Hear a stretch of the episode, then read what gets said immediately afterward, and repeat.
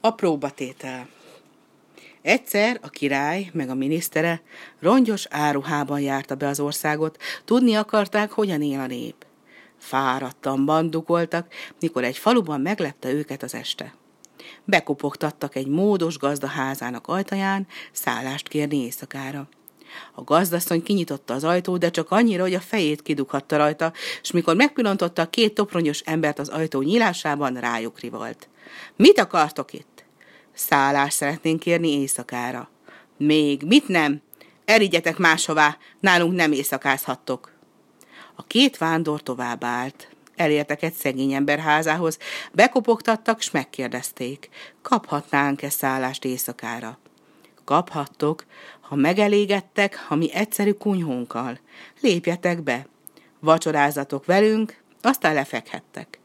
A háziasszony rendbe hozta az idegenek számára a kis padlásszabát, majd vacsorát készített nekik, igyekezett a legjobbat adni, amit szegényes házában találhatott.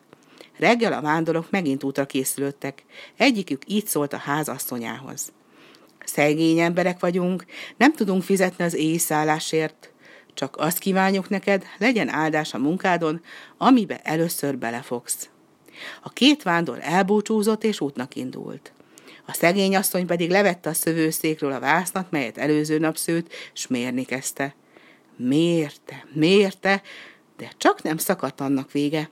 A vászon szinte nőni látszott a kezében. Harmadnapra annyi vászna lett, hogy elegendő volt az egész családnak, de még eladásra is jutott belőle, így hát hamarosan meggazdagodtak. Jó módjuk híre eljutott a gazdag ember házába is. A háziasszony szörnyen bosszankodott saját ostobasága miatt, és elhatározta, hogy a következő alkalommal ügyesebb lesz. Egy év múltán a két vándor ismét a faluba érkezett. Mikor leszállt az est, megint bekopogtattak a gazdag ember házába. De most nem kergette el őket a házasszonya, hanem a legszebb szobáját vetette meg nekik éjszakára. És mikor reggel elmenőben voltak, így szólt az egyik vándor. Szegény emberek vagyunk, nem tudunk fizetni az éjjel csak azt kívánjuk neked, legyen áldás a munkádon, amibe először belefogsz. A gazdagasszony szépen megköszönte az idegenek jó kívánságát, és amint a két vándor útnak indult, az asszony nyomban előszette rejtek helyéről a pénzes zacskóját. Azt gondolta, megszámolja a pénzét, biztosan áldás lesz rajta, és megszaporodik.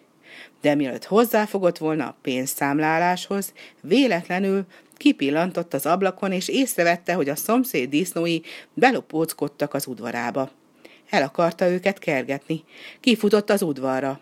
Karót ragadott, s azzal hajkurázta a disznókat. Szaladgált, storka szakadtából kiáltozott, de a disznók nem hallgattak rá, hanem egyre szaporodtak, mintha csak a földből nőttek volna ki.